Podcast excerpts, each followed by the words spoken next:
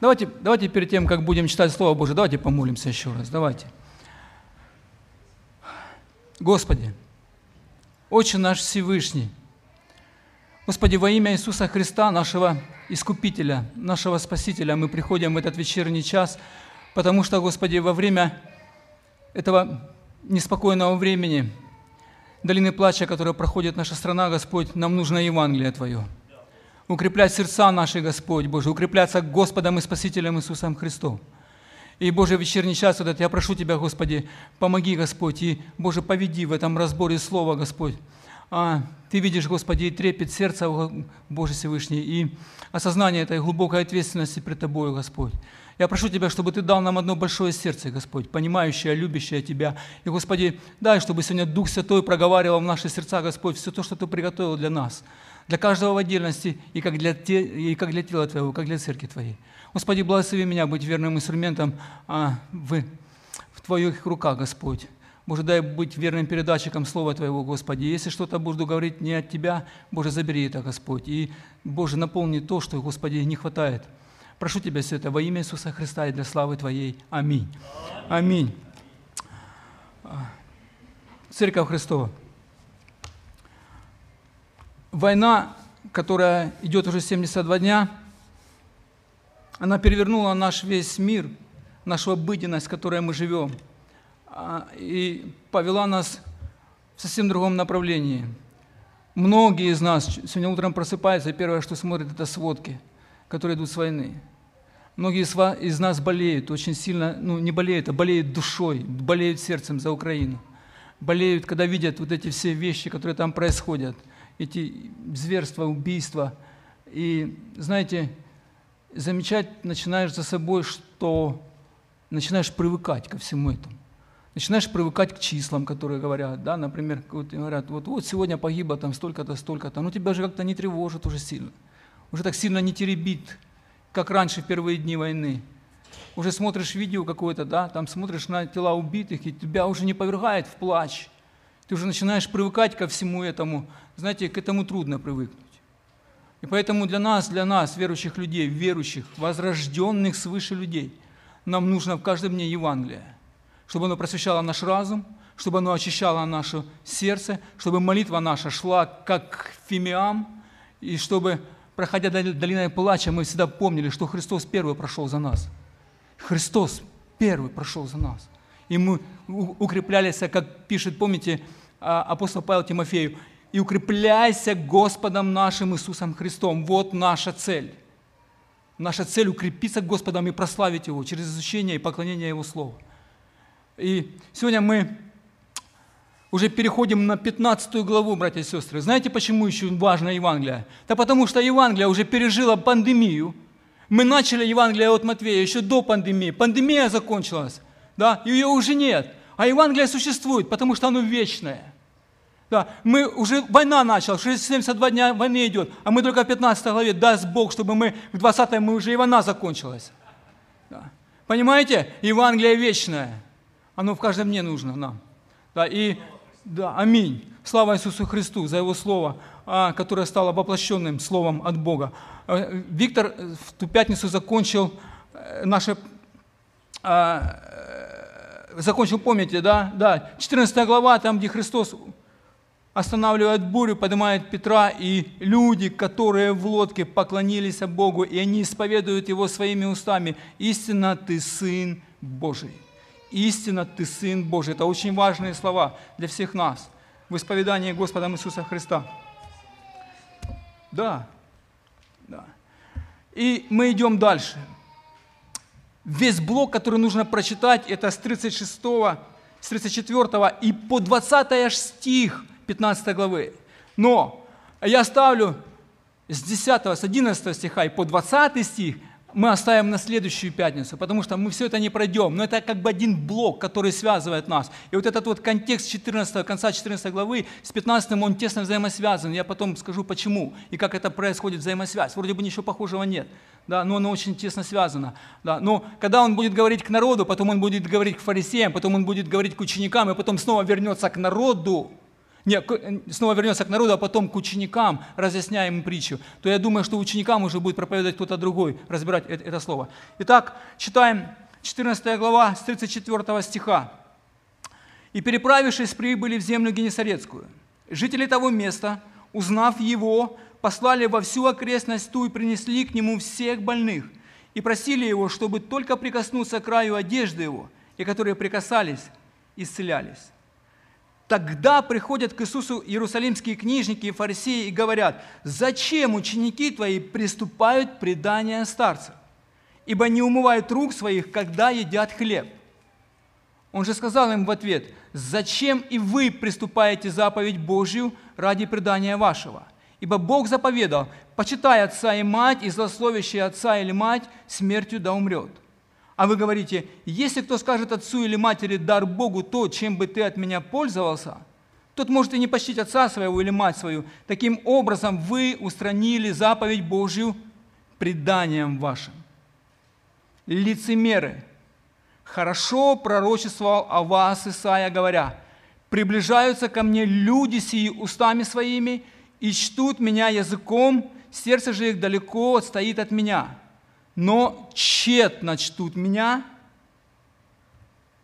уча учением, заповедям человеческим. Вот до этого места это Слово Божие, братья и сестры. А, мы снова возвращаемся вот в 14 главу, нам нужно ее закончить, обязательно закончить ее. И вот вроде бы э, такие вот, а, как бы такая вот короткая такая вставочка, да, короткая вставочка о том, что вот он прибыл, люди услышали, привели, принесли много людей, пришло, сбежалось очень много людей, принесли всех больных, и каждый, который прикасался хотя бы к краю одежды Иисуса Христа, исцелялся. А давайте два таких маленьких сделаем, два замечания по этим стихам. Так как они переходные, это переход в 15 главу, и вроде бы нет ничего такого, но они очень, очень много говорят об Иисусе Христе, как о милосердном Боге как о милующем, соболезнующем и милосердном Боге. Вы помните, что 14 глава начинается со служения отвергнутого царя. Его люди от, э, осознанно отвергают, они идут за ним только прося хлеба, только прося каких-то чудес, исцелений, да? но это все поверхностное все. Они не поклоняются ему, они действительно не смиряются с ним. Фарисеи отделили плод, плод от корня. Корень Христос, Мессию, они его не признают, плоды, которые он делает, они берут, да, говорят, ты от Бога. Понимаете, этот разрыв, который произошел, и они его отвергают как царя, который пришел на свою землю. Это очень важно понимать. Но и вот этот отвергнутый царь, продолжая являть милость к людям, исцеляя и кормя, и вот дальше уча учи, учеников своих, он показывает свое сердце любящего Бога, любящего Бога. Где бы ни появлялся Иисус, сразу же собирались толпы народа, братья и сестры, сразу, ища у Него чего? Помощи исцеление, чудеса, накормил, чтобы он их накормил. Ну, в данном случае исцеление, да, он же говорит, и переправившись, привели в землю Генесарецкую, такая плодородная земля, небольшая такая долина, орошаемая четырех источников, небольшая, да, если брать вот этот вот в, в культурном в контексте, да, жители того места, узнав его, послушайте, он был уже известен – он был известен, Христос был известен. Послали во всю окрестность и принесли к нему всех больных и просили его, чтобы только прикоснулся к краю одежды, и которые прикасались, исцелялись. А комментаторы пишут, что, что, скорее всего, это были кисточки. Помните, кисточки на вот этих вот одеждах, которые говорили, чтобы привязывали кончики кисточки, чтобы они напоминали постоянно, что они иудеи, что они поклоняются живому Богу, как сегодня Тимофей сегодня проповедовал с 83-го псалма. Да. Иисус учил людей и сразу проявлял характер Бога. Учил людей. Он не говорил им о том, что Бог заботится о них. Он не говорил им об этом. Он показывал им на деле, что Бог заботится о них. Он их исцеляет. Он никому не сказал, отворот-поворот не дал. Он не сказал, придешь завтра. Он не сказал, придешь, а у тебя, короче, проказа, ты иди к священнику. Он всех исцелял. Представляете, и действительно говорят, что в то время, в первом веке, в начале первого века, вот это вот служение Иисуса Христа, очень многие люди исцелились от различных болезней. Это было оздоровление целой нации народа. И не только целая, если посмотреть в конец 15 главы, там еще пошли уже и язычницы. Да. Но мало смысла в том, чтобы проповедовать любовь Божью. Мало смысла, не показав любовь Божью в действии. И Христос ее показывает во всей своей красоте и полноте. Толпы народа идут за ним. Большая часть, громаднейшая часть идет просто из-за личной нужды и выгоды. Это второе замечание по этим, по этим, по этим стихам.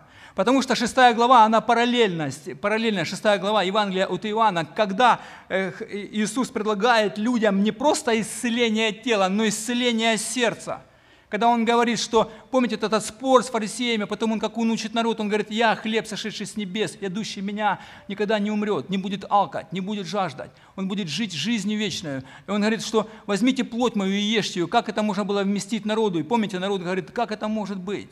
Помните, и с этой большой толпы в конце шестой главы люди просто все исчезли, остались одни ученики.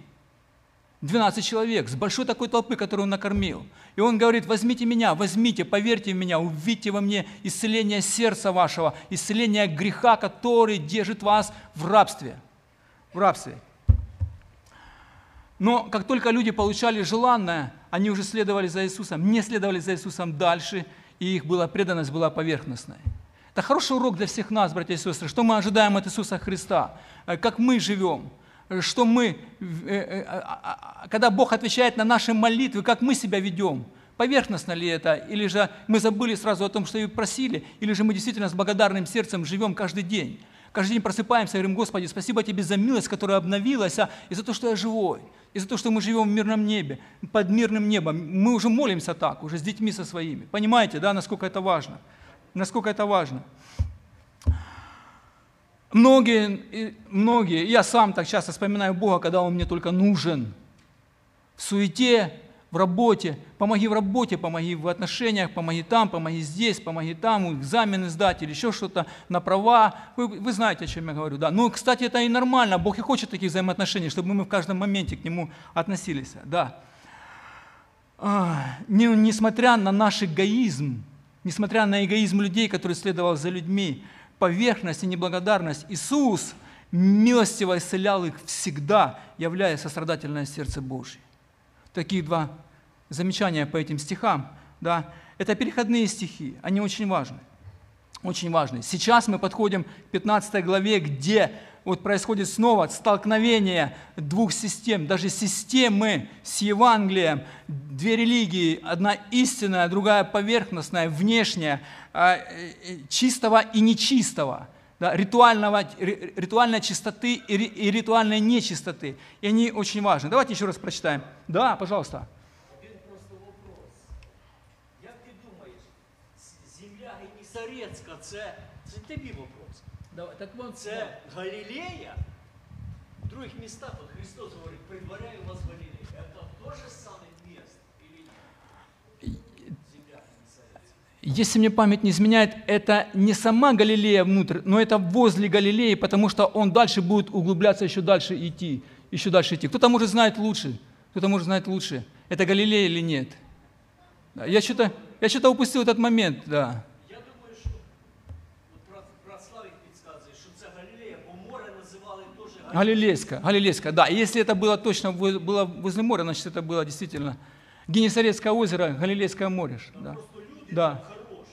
да. Там люди не такі, як в Назареті, бо в мене в пам'яті свіже те, що в Назареті происходило. Чудесне совершив. А тут просто мен- я звернув увагу, бо дуже я якраз про Назарет розсуждав тоді. І в Назареті дуже жорстокі люди. І Христос чудесне совершив, що тут така маса чудес. Тобто простий якийсь там народ жив, які всі кинулись до Ісуса. І просто це радує. Да, да, я, это спасибо очень, это очень важно. Дайте кому-нибудь из молодых хлопцев, пусть он поуходит. Женя, возьми, пожалуйста, микрофон. А, вы знаете, это точно так, потому что помните, когда он пришел в свое отечество, да, его просто не приняли, его просто не приняли. Сказал, говорит, да, Плотникова сын, Плотников сын, кто он такой? Да. Да. Не знаем ли мы его мать и, и, и сестры здесь, и братья здесь, да, и его не приняли, и он говорит, и он был просто у- удивлялся от неверия ихнего, да, от неверия ихнего. Да, и жители того места, узнав его, послали во всю окрестность и принесли к нему всех больных. Узнав его, написано, это очень важно, да, очень, очень важно. Да. Да, Они уже слышали о нем, об Иисусе Христе, слышали, и он исцелил их всех, тут написано, да.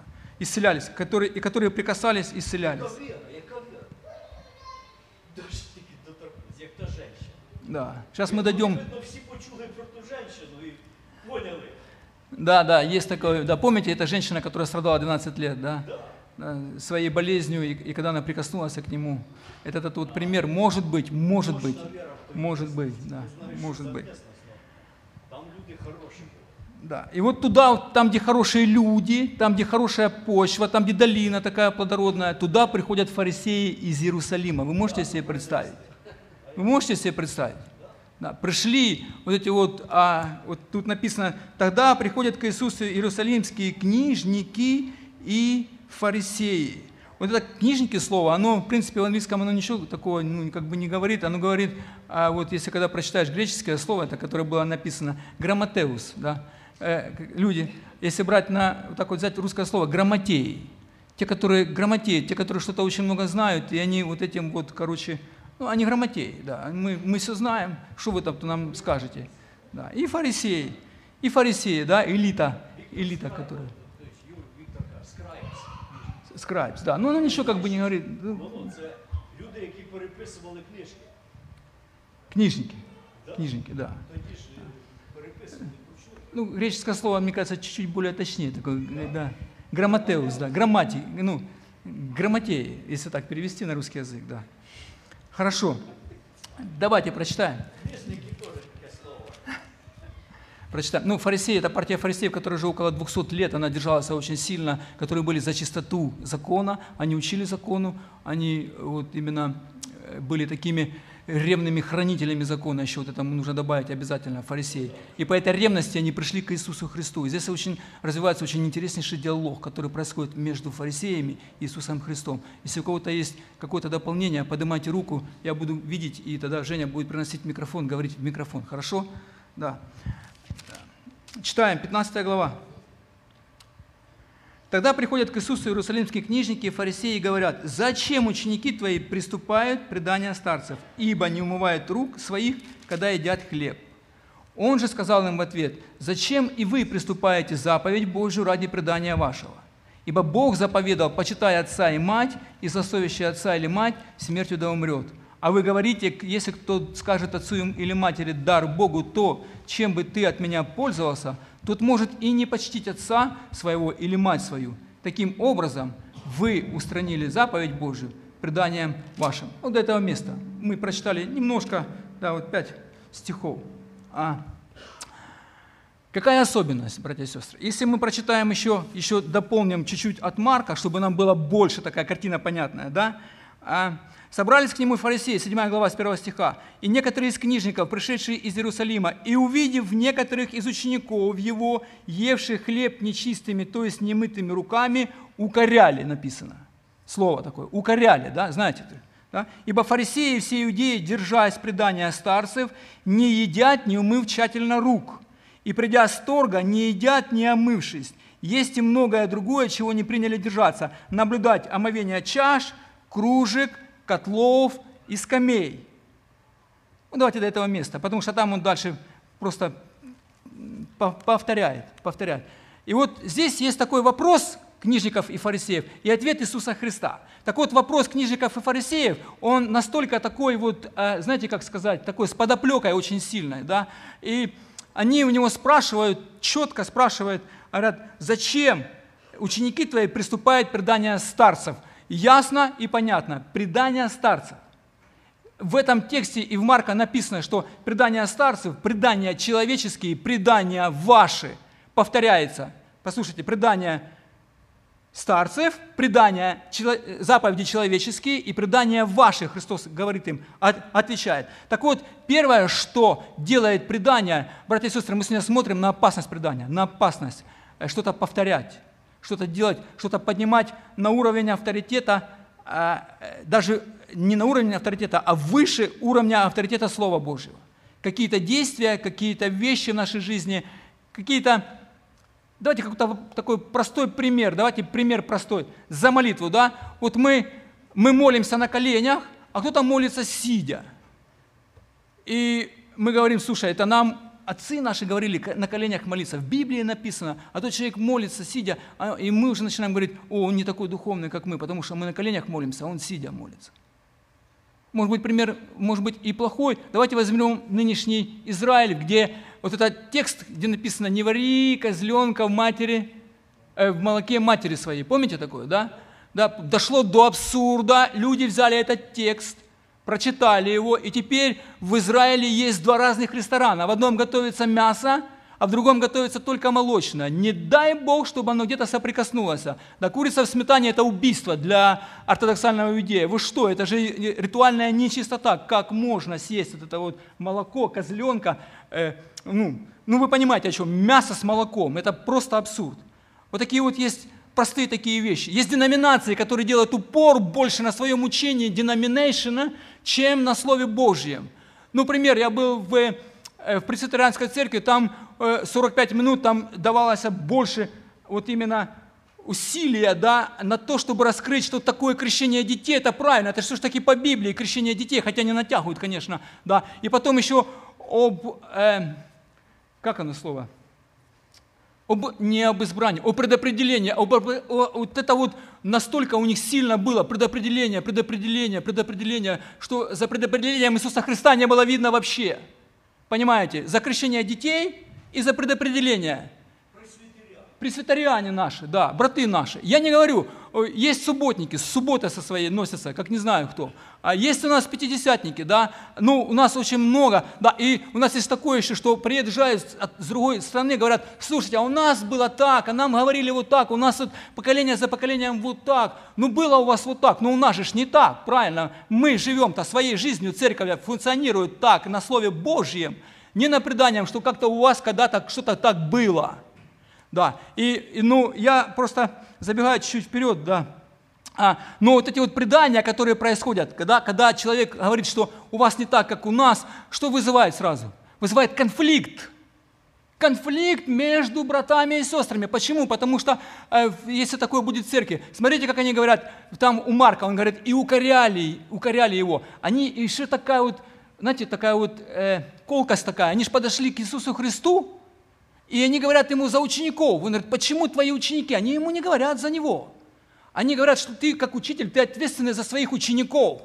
И если, а у них это было возведено в такой большой ранг, что был написан целый, целый такой трактат в Талмуде об омовении рук, что это так, настолько важно, что некоторые иудеи говорили, что лучше пройти 4 мили, найдя воду, чем есть неумытыми руками – вы можете себе представить, или же ту воду, которую один раввин сидел в тюрьме, ему давали, я читал в комментариях, чтобы ему пить, он говорит, я лучше умру с жажды, чем не омою руки. Вы представляете, у них такое было поверье, что они настолько это все извратили Писание, то, которое должны были в храме священники перед тем, как приносить жертву Богу, должны были произвести омовение, полное тело. Была же эта чаша, которую Соломон построил, Давид приказал, как это все делается. Бог установил омовение. Они это все извратили на полторы скорлупы яичных, чтобы омыть вот эти руки. Сначала вот так, потом вот так. Я читал, там смотрел комментарии. Вот так, потом вот так. И понимаете, да, абсурд всего этого. И на этом они строят свою духовность. И они говорят Иисусу Христу, о, если ты такой духовный, и твои ученики претендуют на духовность, так почему ж ты ручки не обмываешь? Понимаете, абсурд всего этого. Эти вещи, которые производят разделение и раздор. Эти вещи, которые производят разделение и раздор. Да.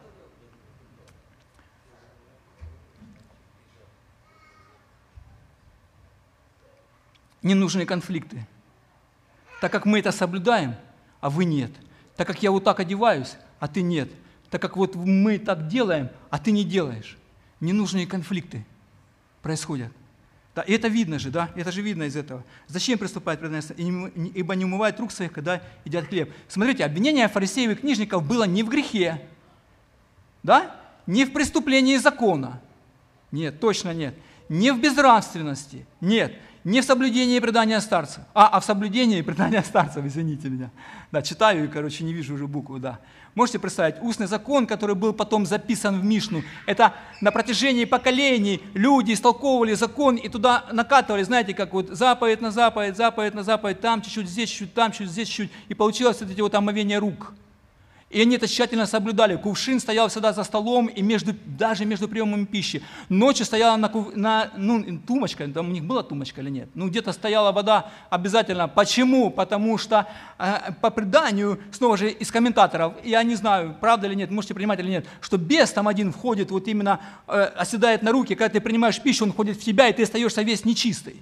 Становишься, да. И поэтому первое, что делал иудей, когда просыпался, что? Омывал руки – до безумия, понимаете, до безумия. И вот, и вот здесь вот, вот здесь вот он говорит, Христос говорит, Второе, это первое, ненужные, кон, кон, ненужные конфликты, а второе, это ненужные усилия, которые не нужны Богу, братья и сестры. Ненужные усилия. Посмотрите, там в Марка описано омовение кружек, чашек, скамеек. Это ж сколько нужно было ну, пота вытереть со лба, чтобы промыть все наши скамейки на, вот именно в церкви. И когда человек что-то усилиями, своими усилиями добивается того, что не нужно Богу, он себя превозносит, он делает себя выше, чем все остальные, говорит, а, а ты что? Ты такой духовный? Я он, смотри, уже пять, как он, помните, там, пять телег дров разгрузил. Да, как ты думаешь спасаться? Помните, вот это вот интересная была такая, было видео такое интереснейшее. Понимаете, насколько вот может все это затмить Евангелие, затмить Слово Божие, затмить Иисуса Христа за всем этим. И понимаете, что а, они же, ну, люди, поймите еще одно, да, забегаю вперед, подождите, не буду говорить пока, не буду. Да, да. Мне понравился Володя Мерчука пост в Фейсбуке, который он написал. Иногда церковь делает то, что Господь в своем слове вообще не говорил делать. Иногда церковь делает рьяно то, рьяно делает то, что Господь в своем слове вообще не говорил делать. И это бывает. Там хочет Веня сказать пару слов. Пойди, Женя, скажи, дай ему трубку, пожалуйста. Трубку, Микрофон. А что дальше?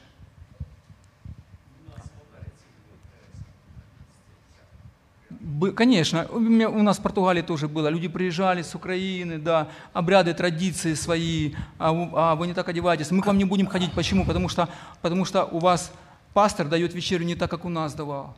У нас были такие проблемы, были конфликты. В португальской церкви наши, наши браты с Украины отказались принимать.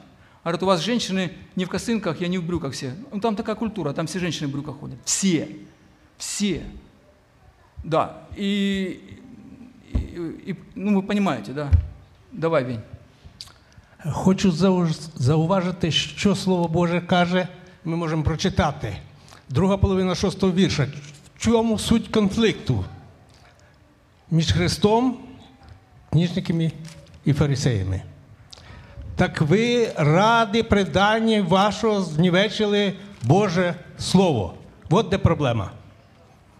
Вень, ми ця проблема. Вень. Вень, я понимаю, но мы же как бы идем так, стих за стихом. Там у меня на это целая есть такая тирада целая. Ну, ми уходимо в те, ми набираємо ми багато полови, я думаю. На, а надо... суть конфлікту саме в цьому. І ми сьогодні текст нас кличе сьогодні розважати про це.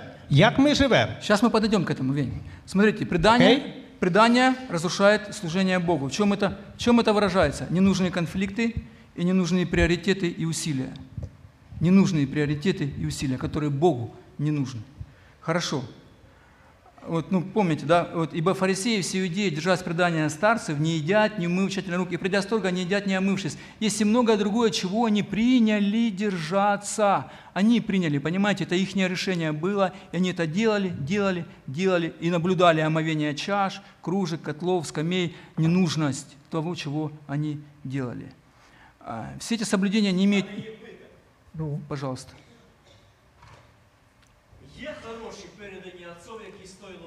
Ну, конечно, есть. Ну, конечно, есть. Ну, конечно, их большинство, наверное, да. Потому что наша культура, наша культура церкви, она определяется какими-то какими правилами жизни, которые установлены были еще не нами, и не нашими отцами, а дедами, прадедами. И вот это все идет оно из поколения в поколение. Хорошие традиции, хорошее предание, которое можно исполнять. Так, пожалуйста, почему нет? У нас он хоры поют. Это что? Нормально. У, у некоторых там какие-то джаз-банды поют. У нас хор. Это хорошая, хорошая вещь. Многие вещи, которые есть хорошие, да. Одежда у нас хорошая. У нас многие вещи, которые действительно э, вот, ну, соблюдаются как бы Словом Божьим. Это не, это не от нас, это от тех людей, которые еще до этого были. Да. Далее. Я думаю, традиції, які побудовані на Біблії і передаються від батьків, це дуже добрі традиції. Наприклад, молитися на колінах. Вчить Біблія, вчить. Це традиція, традиція, добра традиція, добра традиція і багато іншого, чого сказано в Біблії. Аминь. Аминь. Помните в притчах, да, вот много часто в Библии не прописаны, да, я понимаю, да. Например, вот как у нас проходит служение, в каком порядке у нас идут проповеди, какое у нас прославление. Это все форма, которая хорошие традиции, да. Сухий закон. А? Сухий закон. Сухий закон, да.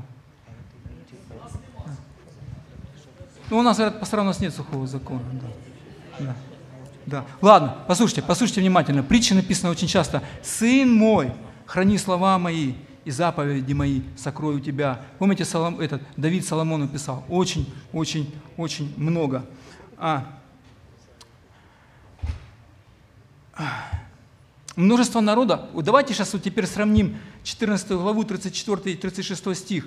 Смотрите, множество народа, если бы там написано, что пришло множество народа, place, да, там было место, большое место, открытое место, куда приносили всех больных, и которые, э, и которые хотели, прикасались и исцелялись, да. А, смотрите, что получается. Давайте сейчас разберем такую вот простую такую вот картину. Приходит фарисей, там написано, что он когда приходит с рынка или откуда, да, он приходит с плейса, с места, с большого с места. Что он делает сразу в первую очередь? Омывает руки. Почему? Чтобы, не дай Бог, какая-то ритуальная нечистота прикоснулась к нему во время его гуляния по торгу, да, по торгу, или же в скоплении множества людей, чтобы никто не прикоснулся к нему. И когда он приходит домой, он тщательно омывает руки, чтобы не быть ритуально нечистым. Да? А теперь как мы свяжем вот это место? Да? Посмотрите, Христос приходит туда, где все нуждаются, где все нечистые, где все требуют чего-то, они, они жаждут исцеления. Они все говорят, Господи, можно к Тебе прикоснуться, чтобы исцелиться? Господь говорит, на,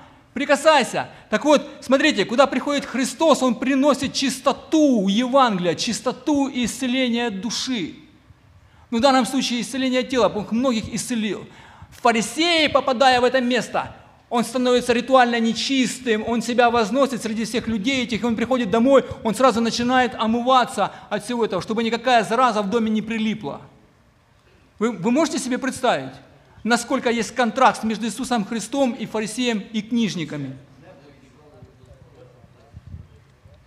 Где Евангелие, там все чисто. Где предание и мертвая религия, там ритуальная нечистота и превозношение над людьми. Э, Ну, простой пример. Помните, а, это, мать Тереза, которая работала в Индии с этими людьми, которые были, которых, ну, текло с них, они живые гнили. Живые гнили. Она их подбирала, она их вымывала, вычищала, являя тем славу Евангелия Иисуса Христа.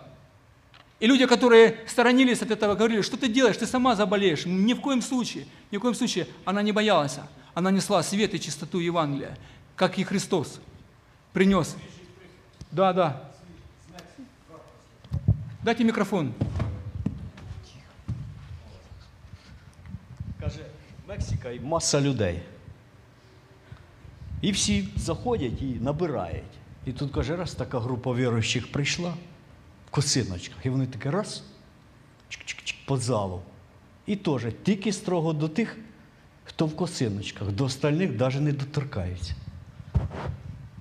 Примір. Ну, да. И вот этим, знаете, что мы делаем? Мы людей отталкиваем от себя. Да, ладно, если под себя, мы людей отталкиваем от Иисуса Христа, от Евангелия. От Евангелия. Как у нас приезжают в Португалию, там когда-то приезжали, говорят, пошли там, где ну, на- наркоман. Я говорю, а ты готов? Он говорит, к чему? Говорю, ты готов ему руку подать? От него воняет так, что за него возле два метра стоять невозможно. Говорю, ты готов ему руку по- вот так вот взять, пожать его, обнять его, прижать к себе? Говорю, ты готов к этому? Если готов, пошли. Если не готов, то лучше не иди, потому что твой поступок будет еще хуже, чем предыдущее. Понимаете, о чем я говорю, да? Понимаете? Да. Давайте за внешнюю религию и форму. Давайте. Это состояние, когда суть религиозного опыта человека сводится к выполнению определенных форм, обрядов, традиций, преданий, исполнение которых человек думает, что он несет какое-то духовное значение. Духовное значение. Фарисеи и книжники связали духовность ее связали в исполнении старцев, заповедей человеческих и преданий ваших. Предания они обосабливают, превозносят и разделяют между людьми. Это первое, что хочется сказать. А, да. Второе. Предание разрушает послушание Богу. Читаем третий стих, третий, четвертый, пятый. Он же сказал им в ответ, «Зачем и вы приступаете заповедь Божью ради предания вашего?» Какой ответ? Христос даже не заморачивается. Смотрите, он вообще, он говорит, он, он как всегда, он как всегда говорит четко истину и совсем другом направлении. Он, это, и это действительно сейчас идет осуждение фарисеев, осуждение без всякой мягкости. Заметьте, он их э, грубо, не то что грубо, а так четко, конкретно их осуждает, и даже не в том, в чем его спросили. Он же сказал им в ответ, «Зачем вы приступаете заповедь Божью ради предания вашего? Ибо Бог заповедовал, почитай отца и мать, и злословящий отца или мать смертью да умрет». А вы говорите, если кто скажет отцу или матери дар Богу, то чем бы ты от меня пользовался? Тот может и не почтить отца своего или мать свою. Таким образом, вы устранили заповедь Божью преданием вашим. Предание разрушает послушание Богу. В чем это выражается, братья и сестры? Непонимание Божьей воли, абсолютно непонимание Божьей воли. Бог оставил Слово Божье, люди его читают и неправильно его применяют. Помните, как Тарас Приступа проповедовал? Он говорит, мы все читаем Библию правильно, а, а толмачим ее неправильно. И в этом самая большая проблема. Самая большая проблема. Исполнение предания ослепляет человека. Помните, я, я уже говорил, Иисус изгонял бесов из людей, кормил чудесным образом э, народ, исцелял, ходил по воде, останавливал бурю и всем показывал, что приблизилось Царство Небесное, что Бог здесь и сейчас действует. Вот здесь Бог действует. Да? Что видят фарисеи и книжники? Они увидели только то, что для них было важно. Что для них было важно. Что человеку важно, братья и сестры, то и будет объектом его поклонения. Что для человека важно? Подумайте, что сейчас для вас важно? Вот в вашей жизни, что важно? Вот о том будет и ваша болеть душа. Сегодня, завтра, послезавтра изменится важность ваша, будет другой идол сидеть. И так всегда, если Христос не заменит полностью, не выместит его, не выместит это все. Карван, там написано в Марка, да, кто скажет карман, о, как вот это слово. А, еще, я извиняюсь.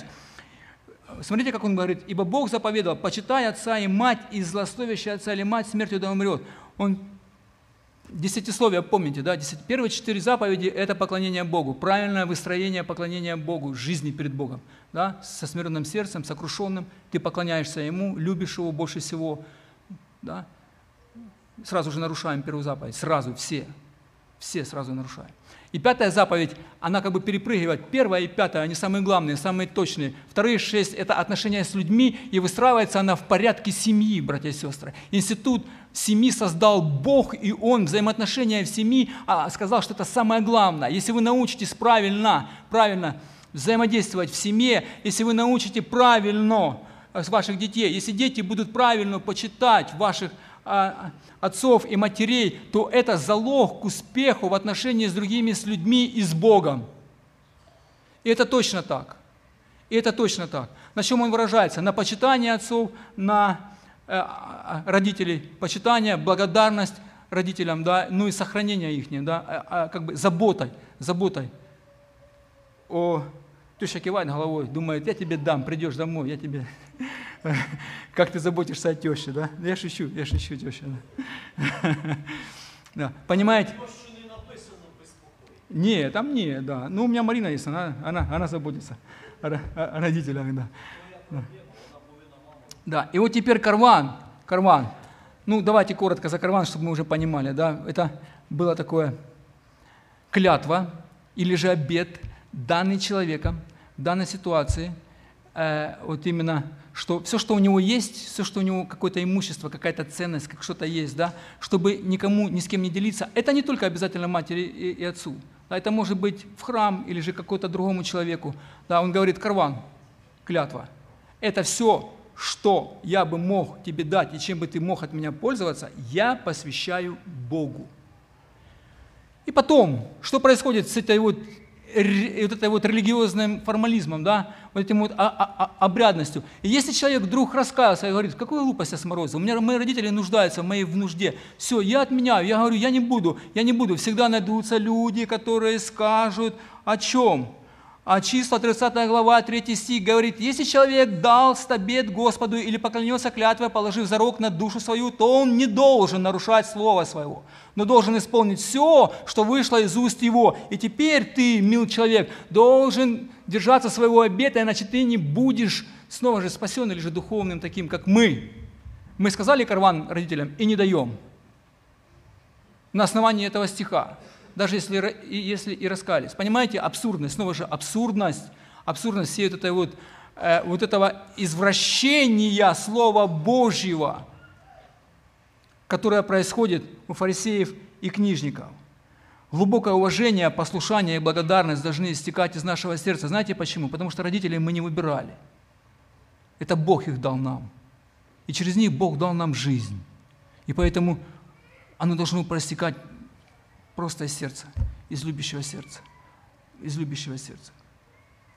Таким, ну, и вот, и вот дальше на- написано, что это не только непонимание воли Божией, но и отвержение воли Божьей, отвержение. В чем оно говорится? А еще Христос им сказал, знаете, что Он сказал? Он говорит, злословящий м- отца или мать смертью да умрет. Он их, он их предупредил, о чем говорит Слово Божье.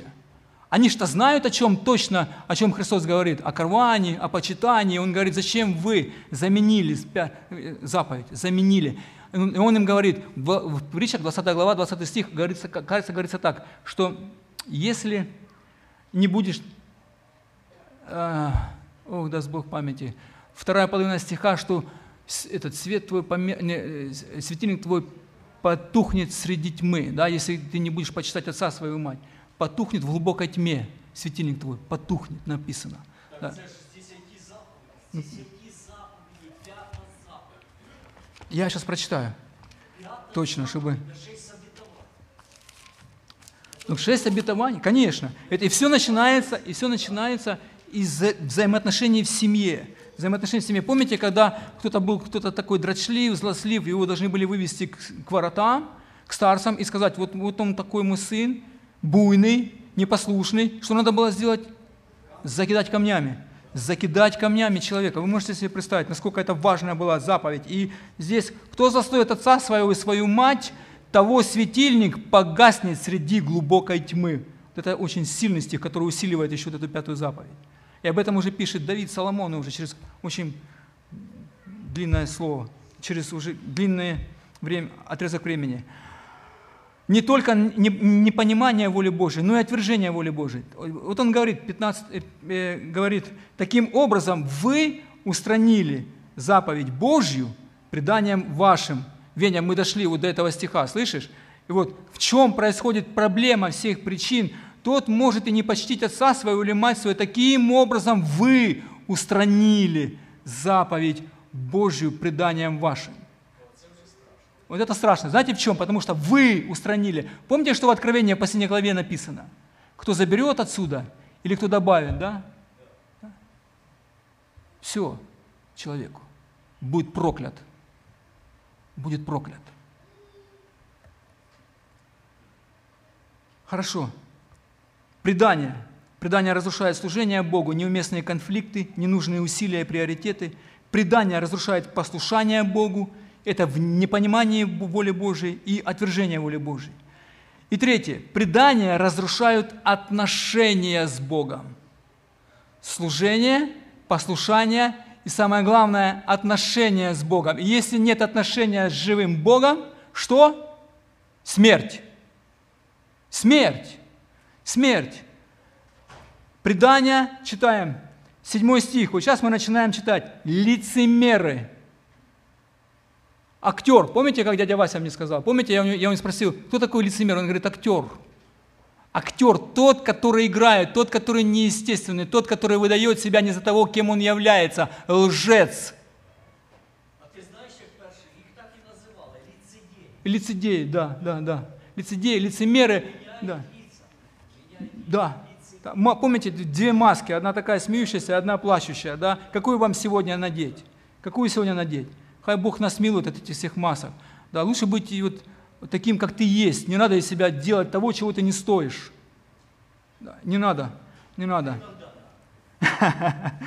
Лицемеры, хорошо пророчествовал о вас Исаия, говоря, приближаются ко мне люди с устами своими и чтут меня языком, сердце же их далеко отстоит от меня, но тщетно чтут меня учением, учением, заповедям человеческим. 700 лет прошло, 700 лет, а Иисус Христос берет слова Исаия и говорит,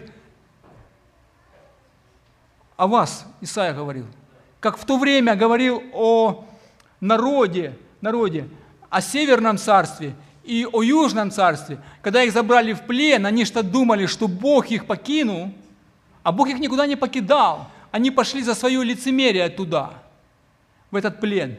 За то, что извратили Слово Божие, за то, что начали поклоняться идолам, за то, что начали отвергать Слово Божие и предания начали поднимать выше авторитета Слова Божьего.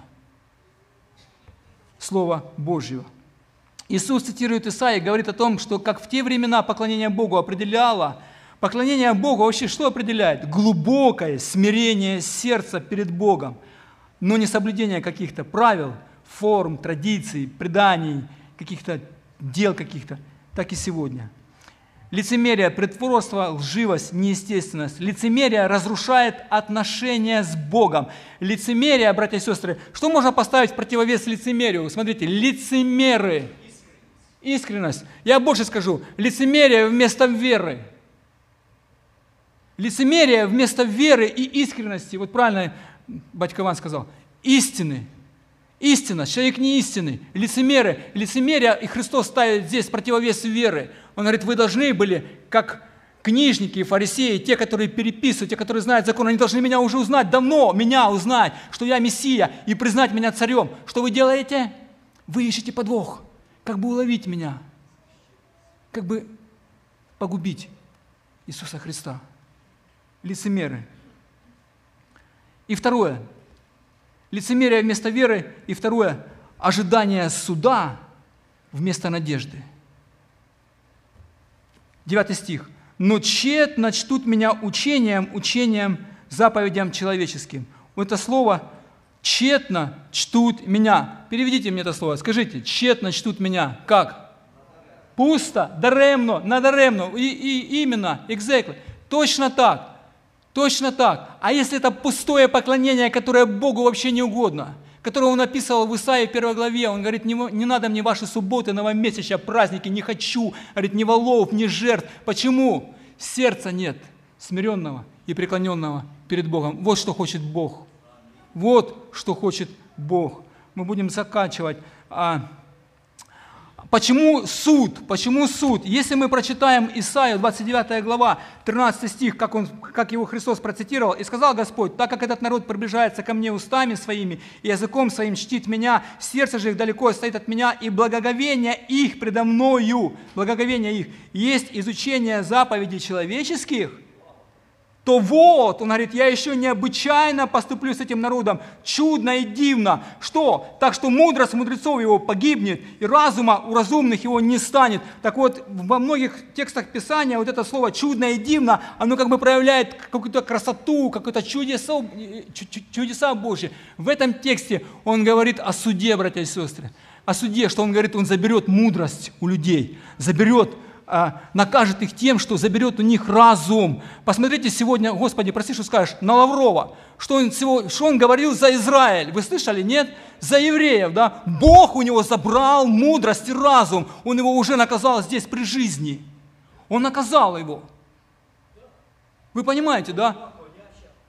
Вы можете себе представить? Его же осудило полмира этого человека за эти высказывания, что, ну, Гитлер тоже был евреем, и как бы в семье не без урода. Вы можете себе представить? Бог забрал у человека разум. Разум. То же самое Бог делает судом со своим народом. Он забирает у них мудрость и разум. Мудрость у мудрецов не стало, и он их уводит в плен. На суд. Суд будет этим людям. Суд. Суд.